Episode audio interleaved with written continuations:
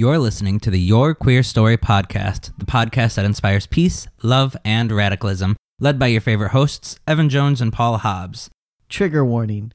Our content covers centuries of LGBTQ plus stories, and occasionally we may use outdated language or cover topics that include violence, assault, homophobia, transphobia, as well as other injustices against marginalized communities. Make sure you subscribe and review wherever you are listening, and be sure to follow us on all social media at Your Queer Story. And if you want exclusive content, join us on Patreon at patreon.com slash yourqueerstory. You're here, now let's get queer.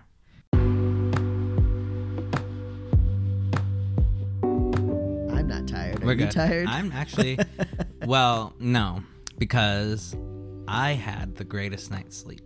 oh, well, good, good. I'm so happy for you, Paul. Thank- the- Did you? Are you deliberately Well, it rubbing it, was- in my face? No, it was the greatest nights of sleep because of my new medicine. Oh, okay. And it just puts me right to sleep, shuts all my brain down, which is probably definitely what I needed. Yeah, that's nice. That's it's very hard for me to shut my brain down. The only time I can ever shut my brain down is if I take cough medicine, Mm-hmm. which I try not to take because it makes me super groggy, super groggy. Yeah, and then you also don't want to rely on something. like- exactly. I, and I, I totally get that, yeah. yeah, I don't take any cough medicine that has alcohol in it. I Mm-hmm. learned my lesson from that a long time ago.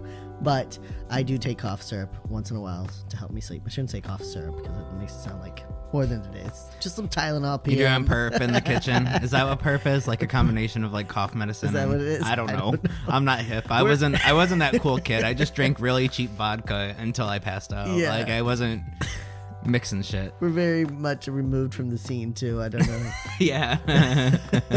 I'm like, you were drinking perp, and then some, somebody's gonna write a no. Perp is actually when you mix this and this. I Um, did mix cough syrup with my alcohol, but I don't know what it's called. So Is it called lean? I don't know. lean. I think lean's it. Wow. Now all of our viewers, all our young generation, like delete, delete, Literally, delete. they're like unsubscribe. These these old folks don't know what they're talking about. it's like when I was looking for drip clothing brand, and I realized that drip is just A slang thing word, that, yeah. that people say. Yeah. So I would have been looking for drip clothing too, like drip.com, dripclothing.com. literally what I'm put, putting in drip.com. Drip. Where is this clothing brand that you want? um. Yeah. I've, I've officially hit my dad status. So, you know. You know, I just I've always been so much of a loner, like outside of like our friendship and like a f- few tiny other friendships I have, that I never got involved in any scene where I would know what was hip or cool or like what some kind of alcoholic concoction was. I was like, I just drink Mr. Boston vodka out of this plastic nine dollar bottle. What's the cheapest vodka you have? Cheapest vodka. yeah, exactly. Thank you. I don't want to add anything expensive to it. I'll take a full tumbler with just a splash of orange juice. yes, exactly. oh god. And now here you are complaining about how the seltzer water is too bubbly for your stomach. I know, right? Come a long way. Yeah. Turned Now I just prefer to smoke, and then that's easy for me. There you go. Yeah, which is funny because I have switched where when I drink now, I'll have like a like I'll have one drink. And then mm. I'll like make because David likes to have a drink or two at night, so I'll make us a drink, and then I'll go to make us a second drink, and I'll like take a couple sips of my second one. I'm like, you want to finish this? I'm, I'm good. and I, it's just I don't know when that switch flipped because before I would have been like, oh no, I'll take eight more. Yeah. Just please make them all vodka next time. don't know what happened. Maybe that's just part of knowing that if I continue to drink this much, one, the, I'm gonna probably not be in a very good mood, and two, we're probably gonna end up fighting, and then three, I'm gonna feel like shit the next day. Yeah. Yeah. And definitely hitting that point in your life where you do feel like shit the next day. Mm-hmm. You know, that's never fun. So now I just take my antipsychotic medicine, and everything's And good. you're great. and you're sleeping great. I'm sleeping great. um, there's less Pauls in my head trying to solve problems, and yeah, I'm feeling a lot better. Good. Well, not all the way, but feeling less desperate. Yeah. That's less good. desperate. Yeah. Takes the edge off. Yes. Um, yeah. Anyways, to bring it back up. Bring it, let's, let's bring it back. We're, we have a fun episode today. We're like, yeah, so, um, yeah. well, actually, we haven't even talked about what you did this week. What did you do this week? This week, um, I celebrated and when this drops, I am fingers crossed. I mean, if not, you're gonna be in a little bit of trouble. I so. know, but uh, I celebrate five years of sobriety. That's a big number. That's a big number. I can't believe it's been five years. Are you getting a special little token or anything? I yes, I am getting a special little token. That's So, awesome.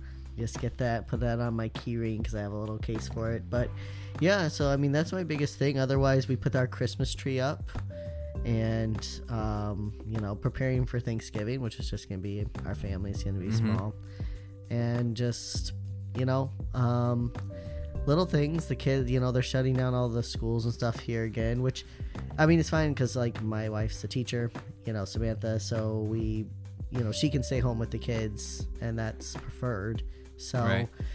Yeah, I mean, nothing much. Really, just getting ready for the holidays and watching as many Christmas movies as possible. Christmas movies are fun. Yeah, we um went out to dinner for David's birthday. His Mm-hmm. 30th birthday, his dirty 30. Yeah, Um kind of sucks because, you know, it's your 30th birthday and I I hadn't I can't say I had a big plan for him, but I had wanted to do something nice for his 30th and it's like thanks COVID, like, you know, he's he's was he's kind of bummed out because he's like, you know, it's like a milestone in my life. He didn't expect much, but I think he wanted to be able to do yeah, you know, have maybe a party or a lot of times in the drag scene they'll do like a mock funeral for their 30th at a, like a gay club and you know yeah. just something where he could feel a little special for the night and kind of took that away from him so i told him either we could do a redo next year or on my 30th we could do like a double dirty 30 and yeah, go on a vacation or something and yeah. but um, yeah, other than that, we put up our tree, and I bought Final Fantasy X for the Nintendo Switch. Don't get that for your kids; it's too complicated. Okay. Um, but it's a fun game.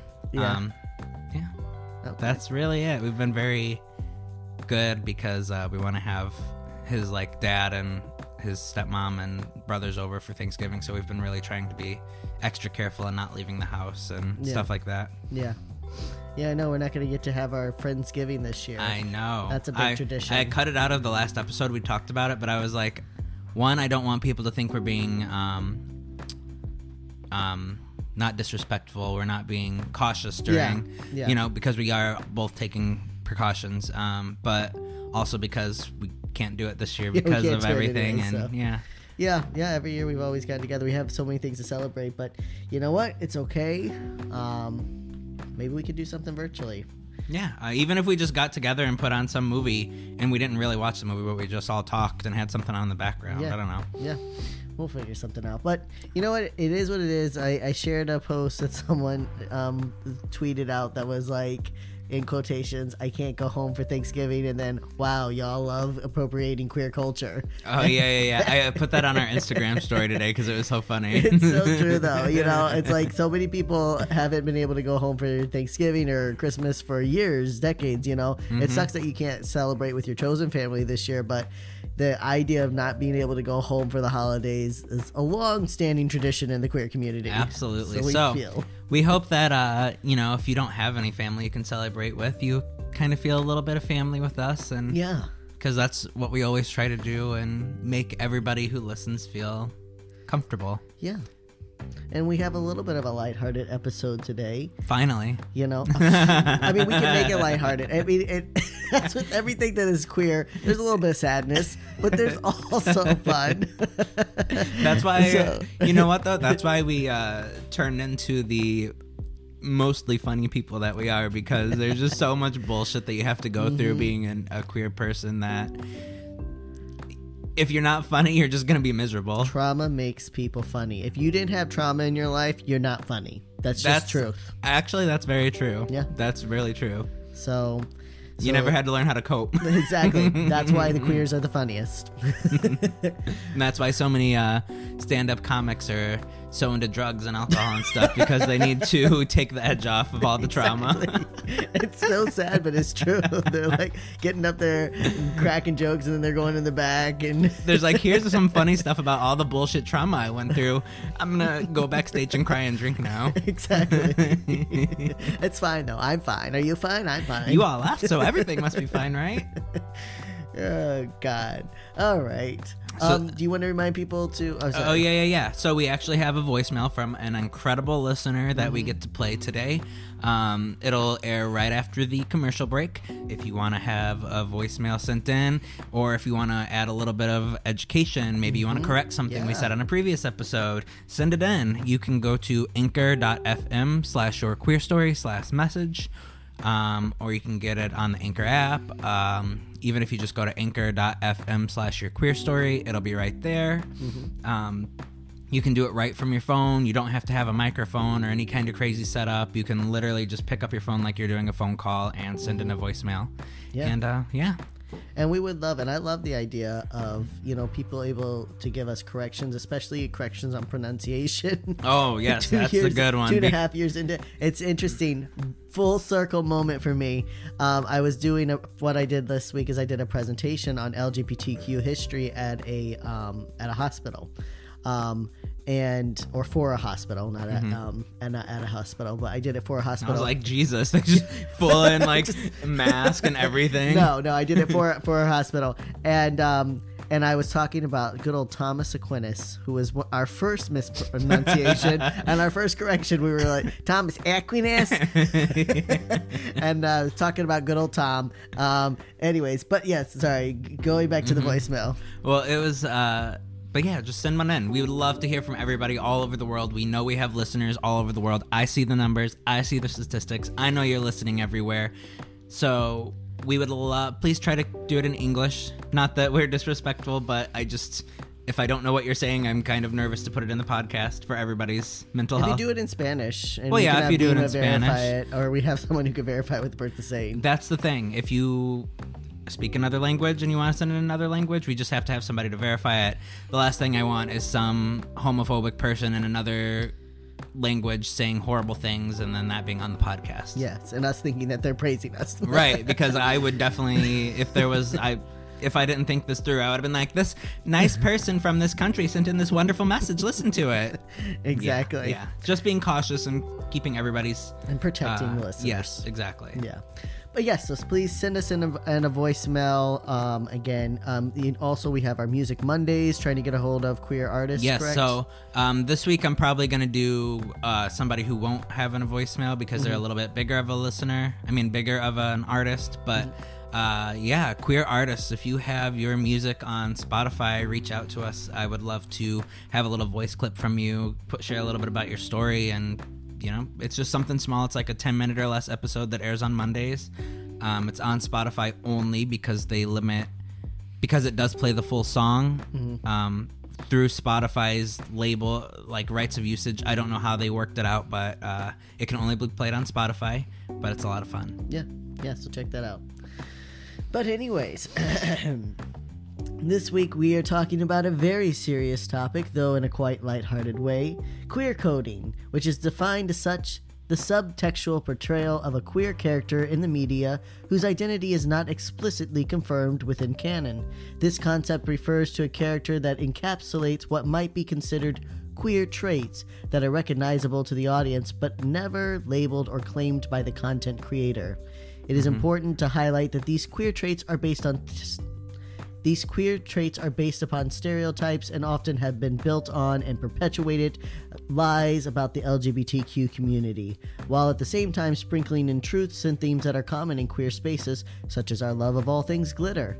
The subject of queer coding draws mixed emotions for LGBTQ people, not because we disagree that queer coding is harmful and should end, but because so many of us saw our first form of representation in a queer coded characters and fell in love.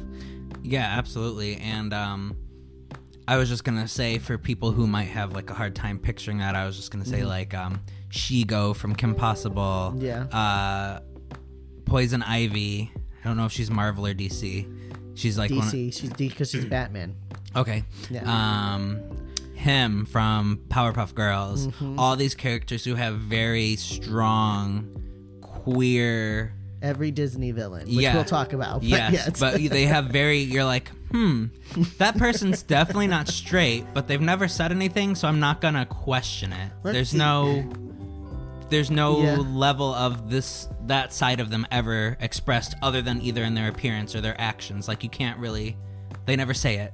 Well, he's a he's a bachelor with a very refined sense of taste, and he occasionally breaks out in musical numbers, but I don't know what that's based on. Not me neither. I, just- him, he has this like little skirt on, and he's extremely flamboyant and mm-hmm. extremely queer and bright red, and has this very feminine voice. Yeah. Dude, where'd that come from? That we just made that up. That was just for the Powerpuff No one's Girls. like that. Nobody's ever been like that. Yeah, and so it, like it's, it does very much play into stereotypes, and we don't want to like support those stereotypes. But that's, but that's also, I mean, again, just that's the only representation that was out there, and that that's Mm-hmm. what it was. It, yeah, it's always a villain, and we're gonna talk about that. That what it does, but like it's all that. So again, we know these are stereotypes, but they're they're stereotyped on purpose to code in like, hey, you know what this guy's about. You know who this girl is. You know this person.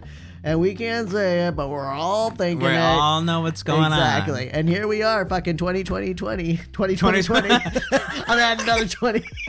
it feels like it's been 20 years. Anyways, here we are in 2020, and we're still coding in these these people like we mm-hmm. all know what's going on. Yep. You can't just say it. on. Mm-hmm. And over the last century of film, there have been literally hundreds of queer coded characters. And the reason behind the codings are almost as devastating as the effects the coding has had on viewers for generations. In one of our very first episodes, episode 8, we covered Hollywood's production code and how it affected the LGBTQ plus community. Often referred to as the Hays Code after founder Wil- William Hays, the new industry guidelines stifled out the budding creativity blooming in the dawning era of talkies or sound pictures.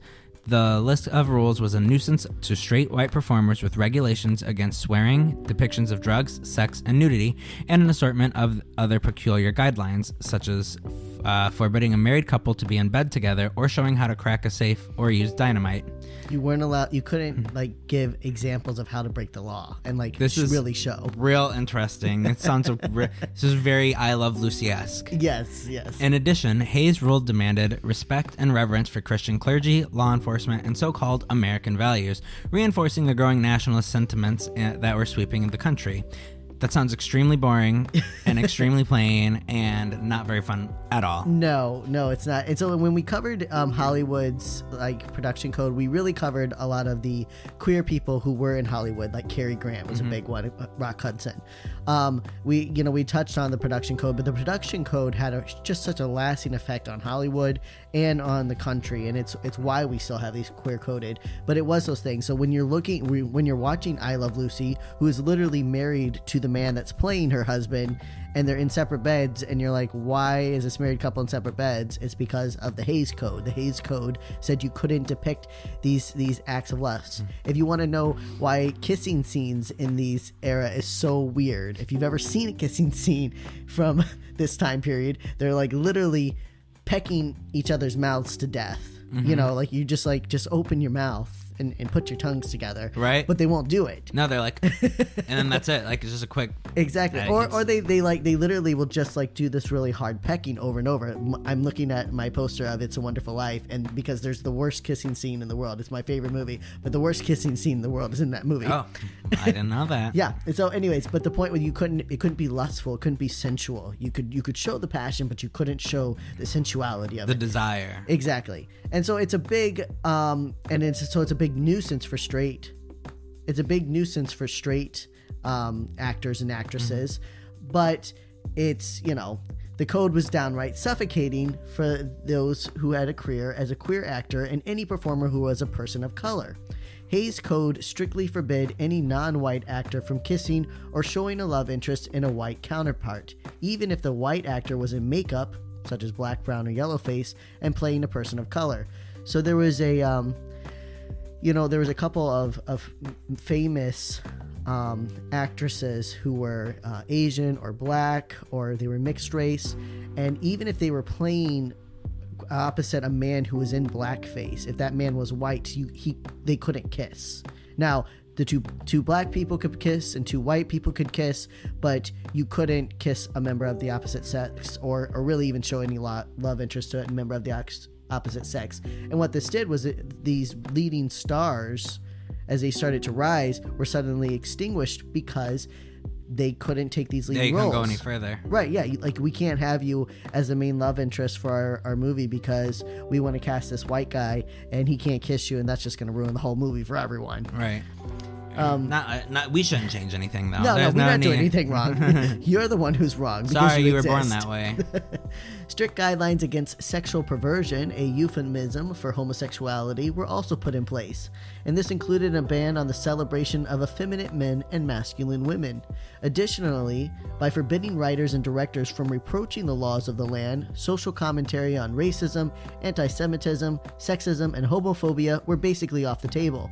With few other storylines allowed, the rise of the hyper macho American man dominated the movie theaters of the era. So again, you couldn't like make fun of of the very rules that were, te- were forbidding you from doing these things. Right. And part of that, like, that does have an effect today because our parents and grandparents grew up with that being mainstream. That's what they mm-hmm. were fed. That's the information that was ingrained in them. That's what was proper. That's what was correct because that's what they're seeing on TV. That's what they're seeing on the news. That's what they're seeing in movies. They haven't mm-hmm. seen anything else. So why would they ever know anything different? And I wouldn't say that I'm like a feminine man. I would definitely wouldn't say I'm a masculine man by mm-hmm. any means, but I would probably identify more as a feminine man. So that lack of uh, character mm-hmm. in TV and film and things I didn't see until I started watching Glee as mm-hmm.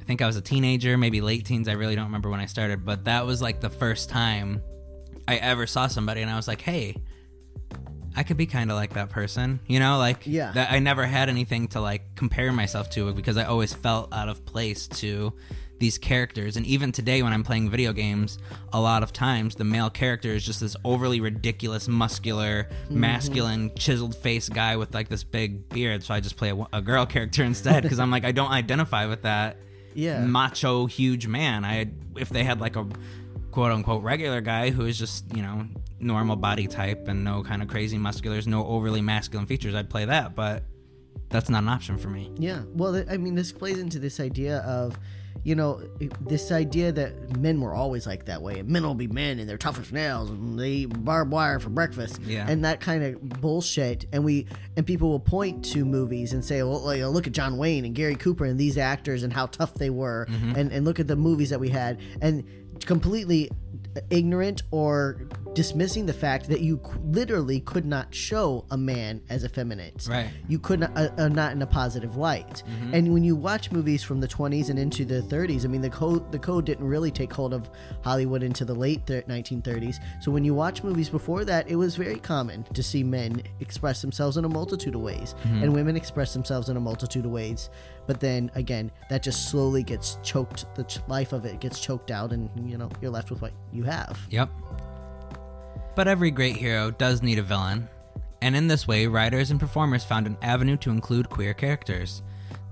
The code didn't prevent homosexuality from being suggested or the illusion of gender boundaries being crossed. It just prevented those things from being shown in a positive light.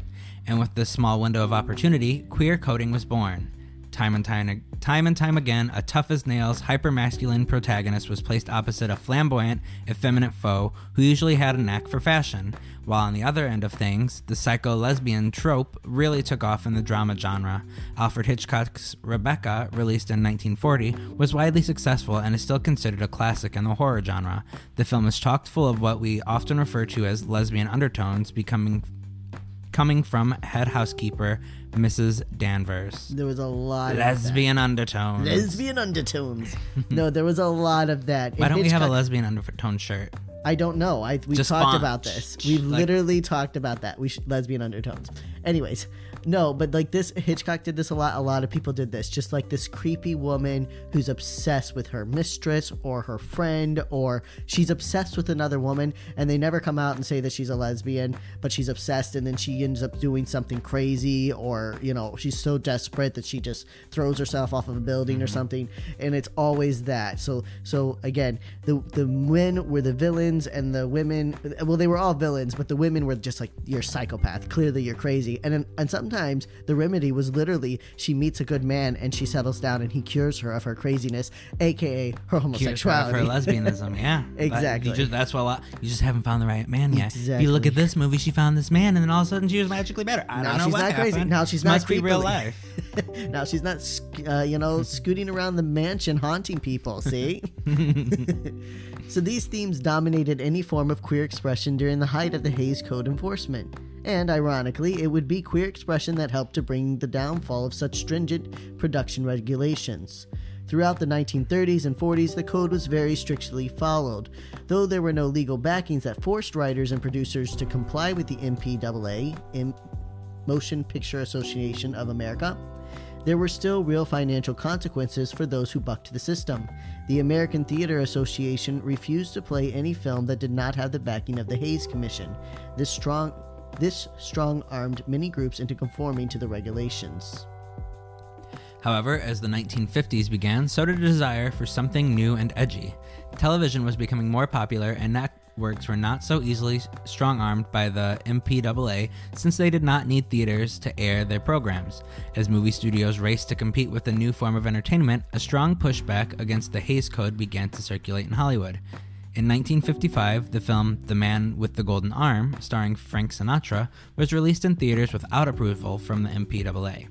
The pot cent- the pot the, the plot centers around a struggling drug addict and is filled with violence, suicide, affairs, and more. Producers had pushed the book the producers had rushed to book the movie knowing an approval seal was unlikely. Before it even premiered, The Man with the Golden Arm had gained such widespread interest due to the nature of the movie and the high profile star that the MPAA and other moral watchdogs could not stop it from being a huge success. The film would be nominated for several awards that year because it was like the first thing they're like, oh my god, we can get to see a movie that's based on real life and real struggle. Right. What? Yeah, I'm not watching something about a cowboy slaughtering Native Americans. My God, something new. Yeah, exactly. It was just it was just the same thing, and I have watched a lot of movies from this time period. well, that's I probably what was tell you- allowed in your church, right? Oh yeah, yeah. I'm sure that was like the golden era. Like this is your clean cut. This is what you should be watching. Like in the exactly box. masculine man. He always has a woman, you know, that he falls in love with. He always kills the enemy that inevitably ends up being an indigenous person, a black person, an Asian person, or an effeminate individual. Like all the the same thing of like we are the American heroes and we're defeating all of those that are coming in to Yep. take America away from us. Um, but yeah, I mean, but the thing with the Man with the Golden Arm, which is a movie that I've seen, and I would definitely suggest for its time period, um, is first of all you have Frank Sinatra, who's fucking huge right now, and second, again, like you said, this is a real struggle. This is the first time that someone's like, hey, people are doing drugs. And you know, America just wants to be like, no, I don't see anything. Still, the opioid Still, crisis, and we're like, no, I what what? Huh? Um, and like, and so it talks about real issues, like you said, Mm-hmm. and and then what was really ironic is a film goes on and it wins several awards. I'm sorry if there's a the million. Anyways, but the film goes on and wins several awards, and you know who's handing out these awards? The Motion Picture Association of America. They're not nominating, but they're handing them out, mm-hmm. and people are watching this of like, you wouldn't even let this film play, and now you're handing them an award. Don't you think there's something wrong with the system? Right. Um, as public perceptions and standards changed, the Hays Code began to lose its power. By the end of the 1950s, only one film rule remained queer life could not be portrayed outright, and certainly not in a positive light. Yet, just before we could reach the sexual revolution of the 60s, one last film of the decade would break the final hold of the code. In 1959, the landmark movie Some Like It Hot, which tells the story of two entertainers who dress in drag in order to escape the mafia, premiered.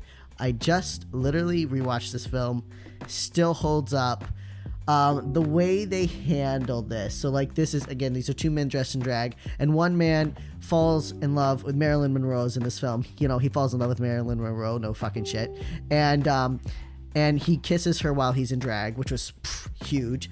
The other man, um, sorry, you were gonna say something? Nope. Okay, the other man, um, he's um, he's being um, you know, hounded by uh, a suitor, Mm-hmm. and so he plays along with it. And then they just handle in such a great way. For 1959, they don't use homo. I mean, there's a little homophobia that you're gonna mm-hmm. get, but they're not. They're not using homophobia. Like he comes out to him and says, "Look, dude, I, I'm I'm actually a guy in a dress," and the other guy's like, "Well, you know, nobody can be perfect." like it's just like like little like catty things mm-hmm. that like like you know hinted at a topic that was off the table before, but also handled in a very good way. So some like it hot. Anyways, um, between the cross-dressing and the mock romance of two men and numerous sexual innuendos, the film shattered the final rule from the Hays Commission. The public's overwhelming reception of the star-studded movie drove a final nail, burying the production code. And we will be right back.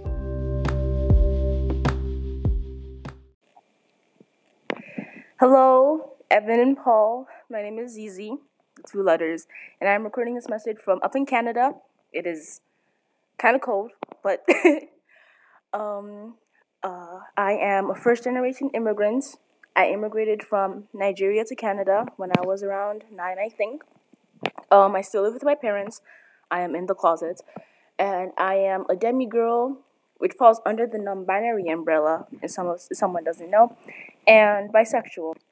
So yeah, um, I would like to say thank you for you guys' work on the podcast. I really love listening to it and tuning in every week. Um, it was it's been really fun learning about queer history alongside you guys. So yeah, I like also like to say a thank you to the Patreon supporters.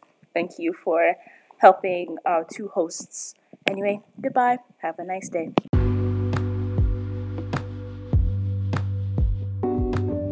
And we are back. So, you know, in the first half, we're talking about the Hays production code, which really sets up what we're getting into now, which is a little more fun. We're talk, you know, we're going to talk about Disney and the villains.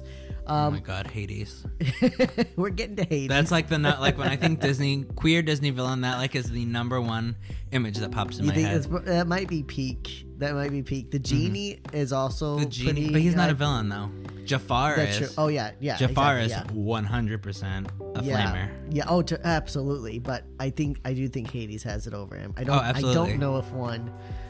Let's right now, listeners. Yeah, seriously. us your response. Send us in. You Tell can us even who you think the queer's villain is. tweet us, send us in a voice message. That would be really fun. You know, a couple voice messages of people saying, "I think this villain's the most queer, and this is why." I would love that. I'm gonna run a poll on Twitter and Facebook the day before this, and, and put like four people that I think would be top. Mm-hmm. Yeah. Mean, you've got Ursula. You've got Butch um, lesbian. oh yeah, well, we're gonna, I, I don't want to spoil anything, so we're gonna get into some things. But so yeah, so we're talking about the Hays production code and how that that gave us, and then in 1959 it finally is released, and it just slowly fa- faded away. But here we are, and we're entering a new era in in Hollywood, but it's already been so shaped by this Right, homophobia. and that's all they've known for thirty years. At this Exactly, point. 30 years. So, however, it would be decades before openly queer characters were portrayed on film or TV, and the effects of 30 years of queer coding were now entrenched deep into Hollywood traditions, with the most consistent use coming from children's movies, specifically the world renowned Disney films.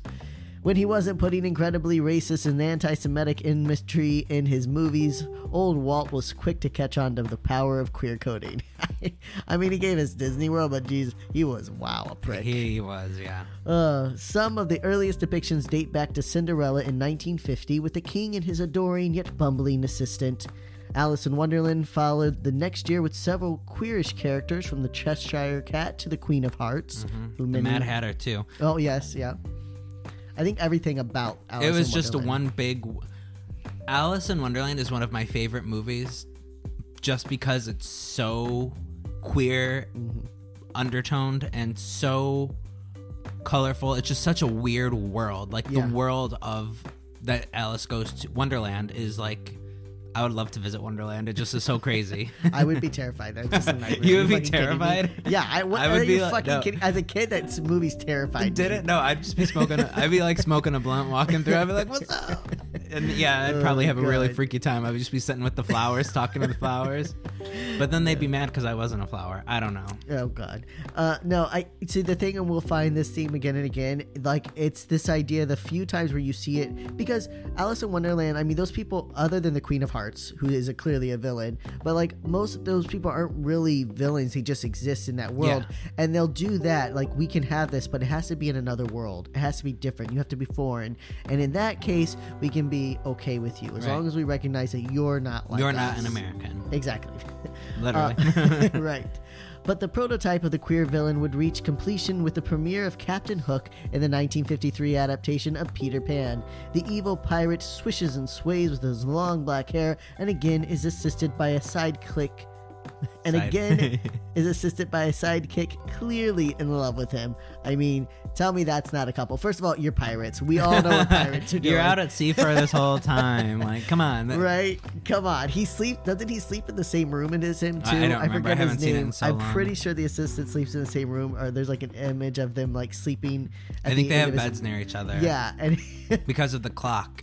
Yes, I exactly because he knows about yeah. the clock. Yeah. So um yeah, come on. And just everything about Hook. So Hook, even though he wouldn't be Hades level, he was the completion of this idea of like, here's how a villain looks. Mm-hmm. They are effeminate and they're evil, and they almost always have a sidekick or someone who's who's in love with them, who's also a bachelor who just is there to be with them and help them. Mm-hmm. And and that is what became the prototype for Yep. the villain. And while Hook may have been considered edgy for his time, when the Hays Code lifted, the flamboyance of evil villains skyrocketed. Prince John in 1973's Robin Hood oozes with queerness, along with the subtle messages that his mother's favoritism towards his brother Richard made him this way. He also has a devoted follower who lives to serve his master, Goals. Ratigan. Sorry, I was watching clips of Prince John, and it's just again his love for jewelry, the way he talks, Mm-hmm. and and all, and and he does talk a lot about his mother and about how if she just loved him, he you know he I wouldn't be this way. Exactly, I wouldn't be this like way. it. And then that's like, that could kind of portray why some mothers are like, "How did I fail my son?" Well, I don't. well, that goes all the way back to Freud, who Freud was saying, you know, because mothers fail their son, that's why their sons are gay. Like, So Mm-hmm. that plays into that idea that was already there for a good fifty years of that mothers are the reason that their sons are gay if they reject their sons. Hey, here's a newsbreaker. Sometimes you're just fucking born this way, and you like what you like, and you don't like what you don't like, and that's part of being a human. And you're Right. allowed to like what you like and not like what you don't like. I mean, your mother is incredibly accepting, and uh, here you are. You know what I recently found out? What? They went to your church. My your mom went to my Yeah. church. Um, pro- but with um her mom, but they stopped going once they introduced the skirts.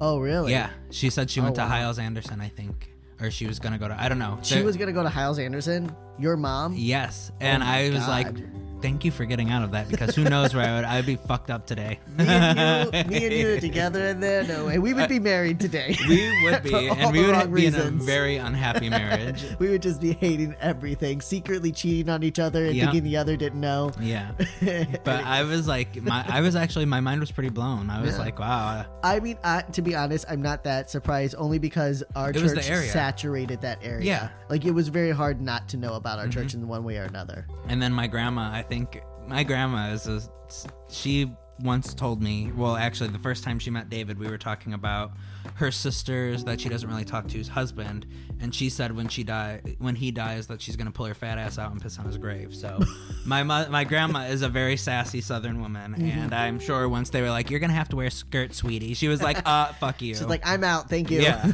I- so good for her. Yeah. I think that's where I get a lot of my lack of uh, appreciation for authority from my grandma. She's like, I don't give a fuck. Nice, nice. Anyways, Ratigan in The Great Mouse Detective is a bachelor with po- with posh language who loves beautiful clothes. LeFou, the doting special friend of Gaston, Gaston in Beauty and the Beast, and of course we can't forget Scar from The Lion King. He was Scar. I forgot how homo homoerotic, Erotic erotic he was, that- yes. that- all those those homo undertones. Yes, homo undertones. Jafar from Aladdin with his thousands of rings and his oh yes, uh, or Ratcliffe from Pocahontas. On and on the list goes. Even the fantastical crab Tamatoa, right? Tom- Tom- Tomateo. Tomateo. I, I have no idea. Okay, so um, this would be a great six-year-old. Please call in and correct us. this would be a great uh, voicemail. Tamateo from the recent Mo- Moana Has- Moana. I don't. I know that one has quite a bit of queer feeling to his character. So I did, what's really sad about this is that I watched Moana about 5,000 times because I once traveled across country with my sister and Samantha and um, our nieces. And at that time, Piper was just only Moana. And so I, I, I've watched this a thousand times, could not remember the name of that freaking crab. so I put it in there, but I did not remember how they say the name. But if you do watch it, the crab is, is again, very queer. And this was 2016. So. Uh, so another funny thing, I just want to interject real quick. While there's millions of people walking, apparently you have like eight people living here. um, David, I was listening to another podcast and I came down and I said something about some uh, about how they did something, and he's like, "Well, they research and they know how to pronounce the people's names." Ooh, and I was and I was like, "No, they don't." It was my favorite murder, and they're constant. Oh, it was about uh, they said something. They were talking about Massachusetts, and they were like, "Yeah, we had we had to look up something in Peabody, Massachusetts." And then she's like, "And I know some asshole's gonna." Uh, tweet us and say it's called it's pronounced Peabody or something like that because it's fucking Massachusetts and they don't like to pronounce their letters. And I was telling him, I'm like, it was funny how they actually said it correctly when they just removed a few letters. Uh-huh. He was like, she was just baiting. She knew how to pronounce it. And I was like, no, she, they don't know how to. It, a lot of podcasters don't actually know how to pronounce things. That's what people don't understand. it's not that you don't know how to pronounce things. It's just you come out a lot- across a lot of like names, and and even if you go to YouTube, first of all, I had to listen to like ten different names and then try to remember them. And then when you even when you go there, you'll still find three different ways it's pronounced in your you know and then you're like, well, who do I assume is the right one? right. So, but it doesn't matter because this crab is not a real thing. So it matters. If I if I say tomato Queer or crab tomato representation matters. Queer crab representation. Thank you. All right. And if you're wondering if Disney at least dropped the psycho lesbian trope, then perhaps we can remind you of Maleficent from 1959 Sleeping Beauty, or the notorious Cruella de Vil from 101 mm-hmm. Dalmatians, or Yzma from Emperor's New Groove. Maybe the most loved and celebrated so called psycho lesbian of all times is the Little Mermaid's deep sea witch Ursula, who was literally based on the drag queen Divine and very much challenges the binary lines of gender while also sending hard lesbian undertones. The gender defiant characters didn't stop with the Sea Witch. Plenty of controversy has surrounded the gender identity of fan favorite Hades from Hercules, as has the debate on the standout character from the earlier film Aladdin, which portrayed the ever morphing and androgynous genie. After all, it wouldn't make sense that these otherworldly characters would not and could not fit into the gender binary that our society currently operates under. So I actually did not know that Ursula was based off of the drag queen Divine. hmm I like didn't know, and then I learned years ago, and it kind of just like went into the back of my mind, I guess, because Yeah. I forget. Like I don't know, it just didn't register fully. I guess Yeah. I didn't appreciate it. I suppose Yeah, I feel like that's queer coding at its height. Like you literally designed a character. You designed a female villain based on a male drag queen. Exactly. performer. One queer queer character on another queer character and then and but still couldn't be like there's nothing queer here. Nope, maybe nope. there is, maybe there isn't. Who knows? There's no queer coding. This is totally just she's a sea witch, and that's just how sea witches are. Don't you know? Every sea Haven't witch- you seen a sea witch? I've seen a sea witch. I've seen plenty of sea witches, and they're all based on very queer drag queens. But th- no, yes. they're straight characters, just portrayed in this way. That's- all. Absolutely. Um, I'm also going to throw out that The Little Mermaid is the creepiest of all the Disney movies, and I don't know, You know, why it it's so really popular. is pretty bizarre. There, there is. It's not only is The Little Mermaid creepy. Oh my God, Stewie is going off today. He hasn't barked like this since I don't know since we were recording upstairs. I don't know.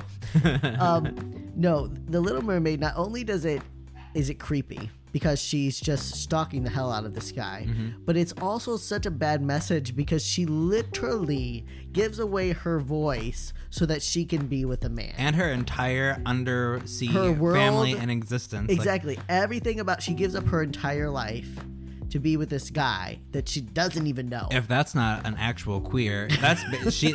It, the prince. Who does she marry? Prince Henry. Prince Prince who? Eric. Prince Eric. Yeah. Should have been a woman because that's literally what it's like being Well, that there, in that case, I'd be fine. I'd be like, okay, I get it. You want to be with Erica, and your family won't accept you. All right. Yeah, but that's, what I not mean. What like it is. that would be an, a, a complete fulfilling story, and I could understand it. Yeah. but she's literally just like, no, I'm gonna go live on the land with this man who I know absolutely nothing. I saw this about. guy in a boat once, and I was just like, I've got to have him. And dude, what do I have to give up? Because I'm gonna do it. I love the song that Ursula sings. She's like, "What do men love? Not your voice." And I'm like, "Oh, I know what men love." Shit, you don't need a voice for that, honey. as long as you still got those lips, that's all you need. and she does have lips, lips for days. Yeah. So yeah, and all those tentacles. There's a lot going on for Ursula. Oh there. yeah, There's a some lot. uh, She- Japanese hentai type stuff. Ursula has got. She's got some babes in the wings. That's what I'm saying. Mhm. Again, it is important to remember that all of these labels and identities are alluded to and never clearly stated. Um, stereotypes and character traits that had been forcibly framed around every queer person, though many writers and actors throughout the years have admitted to intentionally painting their characters in a queer way, even without the intention. Uh, even without the intention, we still see recurring themes. Effeminate, flamboyant men and strong, single women are fundamentally bad.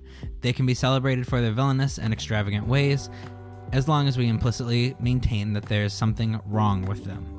Conversely, transgender people can exist, but they must be alien and foreign and certainly not normal.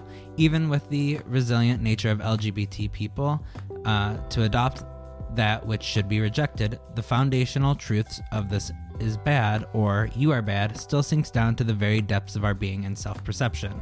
Because that's all we ever saw. Yeah. I mean, you can't teach children from a, from their earliest age that if you act this way, you are a bad person. Even if the child loves that person. I mean, you love Hades, you love Ursula, but you she's still the bad person. Right. She's still breaking rules. She's still Hurting people. exactly. And then as a, a child, you you grow up and believe, well, I guess that's who I am Mm-hmm. because that's how I act. So I must be bad. You know which series I recently started watching on Netflix? It's called Magicians. Um, and it's got four seasons out right now. It is basically no character in it is straight.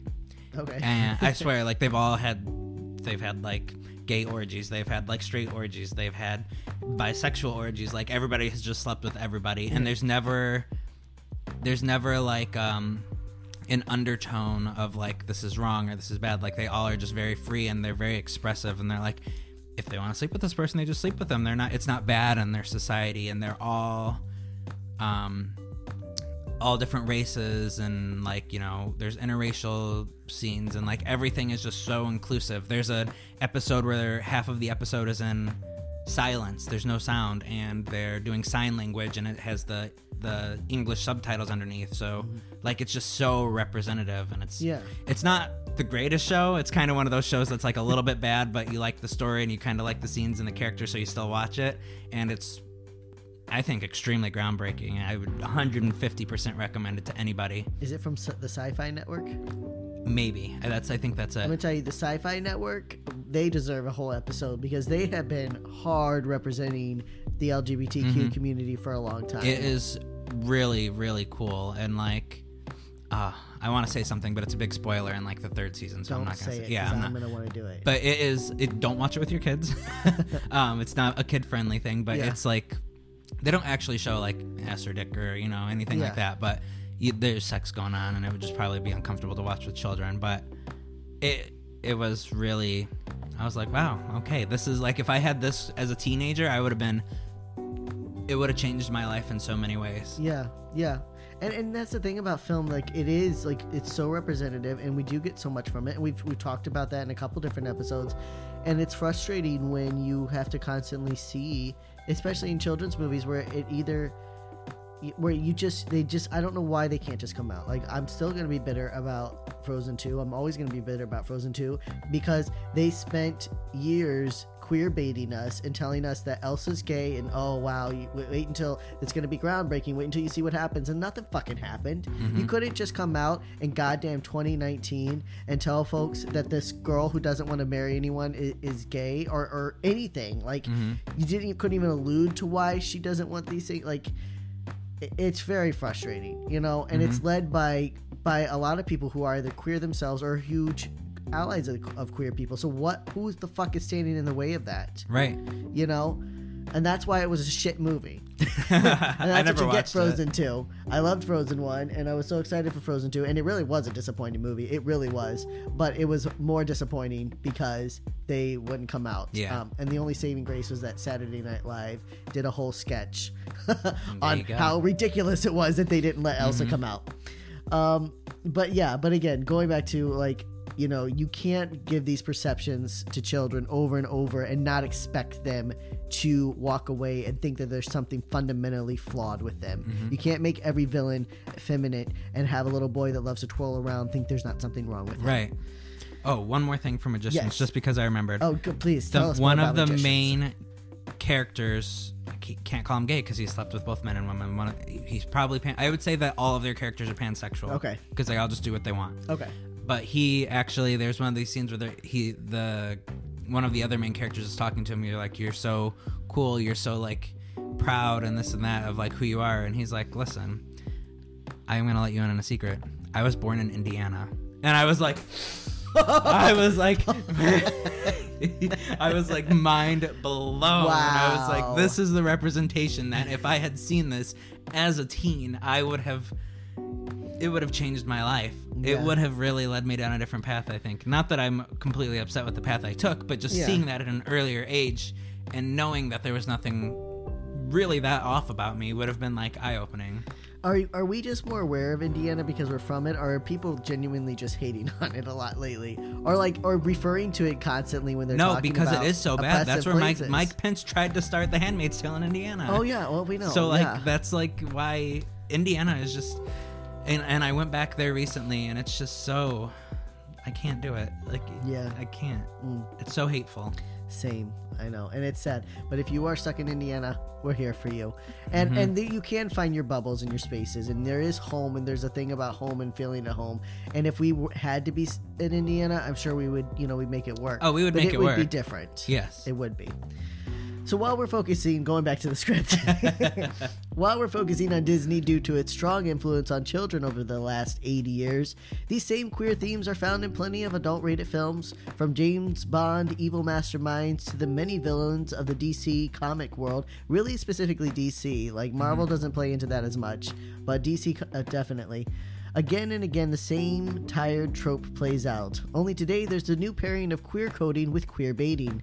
In our new supposedly enlightened era, producers and actors have no problem alluding to the fact that their character is queer, and actually will quite often come right out and say that their character is gay or transgender or whatever. Unfortunately, though, these tactics draw large LGBTQ followings and they almost never are played out on the big screen. Instead, queer viewers continue to be left reading between the lines, catching glimpses of ourselves and our culture p- portrayed as the subliminal messages go over the heads of the rest of the audience. We're always just like the uh, the inside joke, and you Yeah. know, and that's kind of to be honest, it's old now. It was okay for a little while, but it's old. Yeah, for a little while it was like, hey, they're at least putting it in movies, you know. Yeah. At least there's something we can look at something. And now we're like, the fuck on. It's like for 2020, Jesus. Christ. I mean, come on. We had a man, a gay man, run for president, and you can't fucking talk about it in your goddamn Disney show. Mm-hmm. I'm coming for you, Frozen 2. I'm so mad at you. Somehow, in 100 years of talking movies, most queer characters are still confined to silence when it comes to their identity. Uh, one queer character that I was thinking of, and even in the ones where they do say it, because a, a perfect, not a perfect example, but a different example is South Park. They did their character Satan, who was openly gay, but he was literally Satan. So again, even in the few times where they do come right out, it's almost always still in a villain role. And you know what? You don't need to go over the top and be extra. You know what show does a really good uh, job of queer representation? Sabrina. Oh yeah, The new Sabrina. Have you seen it? The, I've the only dark watched one. like one or two. There is a uh, transgender character on there who's one of the main characters, and like it's perfectly done. Yeah. Like it's not over the top. They're not walking down the hallway with like a trans flag on the back, being crazy. Like just hey, this main character is transgender. Um, they have a love story, and they're just a regular person. Yeah. They- you don't gotta go. There's no special doing anything. Just hey. I don't go by this name now. I go by this name. Okay, cool. Everybody starts calling him that name, and Mm-hmm. they just go on with the story. That's it. Well, that's well, it's like you said right before we started the episode, where it's like, you know, they're like, oh yeah, we see queer people like everyone else. Well, everyone else is getting love stories, and everyone mm-hmm. else is having their story told. And so when your queer person is in your script, but they're sidelined, and you don't ever have show any love, or you ju- you jump, you know, you know why Schitt's Creek was such a, a huge revolution for people was because Schitt's Creek showed two men falling in love, and normally you get people talking about love, and then you get people that are in this like eight year relationship, and we just jump ahead and they're already settled down. Right. But you don't get to see queer people fall in love, and that is crucial. Mm-hmm. Yeah, you don't have any guidelines. You don't have any. You, don't see yourself in that light. Yeah. Um, so if you want to watch a holiday movie this year that does not hide their queer characters, then your recommended resources are some of our own favorite movies: The Family Stone, available on Hulu Hulu Premiere, and Le- and Lez Bomb, which is free on Tubi. You can also check out Netflix's new movie Let It Snow, or if you've got the funds, order the new film Happiest Season, starring Kristen Stewart and Au- Aubrey Plaza. Somehow I get a Kristen Stewart m- movie every year. You There's a new one that comes out. And You're obsessed. I, I, You're that. You're, you're the creepy person. Stalk- Jesus. You're the creepy person stalking Kristen, Kristen, Stewart. I'm not stalking Kristen Stewart. I don't want to like Kristen Stewart as much as I do. It just is. and if you want to know more about the Hays coding and queer coding in Hollywood, then check out the Celluloid. Celluloid Closet available on Vo- Vudu and Amazon Prime for three dollars, or try Disclosure on Netflix. And above all, we all hope your hol- we hope your holiday season will be as queer and as open as possible. Um, and quick note at the end of this episode, I'm updating our website. It's going to be really, it's taking it to the next level fully. Yeah. Um, and I'm just saying this because on the script for this episode, I'll include a few short uh, clips of a couple of the things we talked about today. Like I'll put a little clip for magicians on there and like a couple other things just for people to get a quick glimpse and a preview of. Yeah, our new platform is just allowing for a lot more freedoms. It's and way so- easier. Yeah, it's easier and it's it's just it's allowing just for us to do so much more, and that is because of our Patreon. So thank Yes. you again, Patreons. We hope you especially have a happy Thanksgiving, Mm-hmm. and um, and yeah, um, who says it first? Yeah, me, because if you say it first, it's going to be all messed up. That's the whole thing. so stay queer. Ha- Don't get a lobotomy. We love you, our little allied hookers. and our succulent sapphires. Resist the oppressors, our proud homocrats. and have yourself a sodomy circus that is full of lesbian undertones. And holiday cheer. Or don't. And, Black, Lives, Matter. Thanks for listening. Remember to subscribe and review wherever you are listening and follow us on social media at Your Queer Story. Like what you heard? Want to share your story? Send us a voice message to add to the podcast from the Anchor app or at anchor.fm slash your queer story. And if you would like to support the work we do or get exclusive content, check us out on patreon.com slash your queer story. See you next week. Bye. Bye.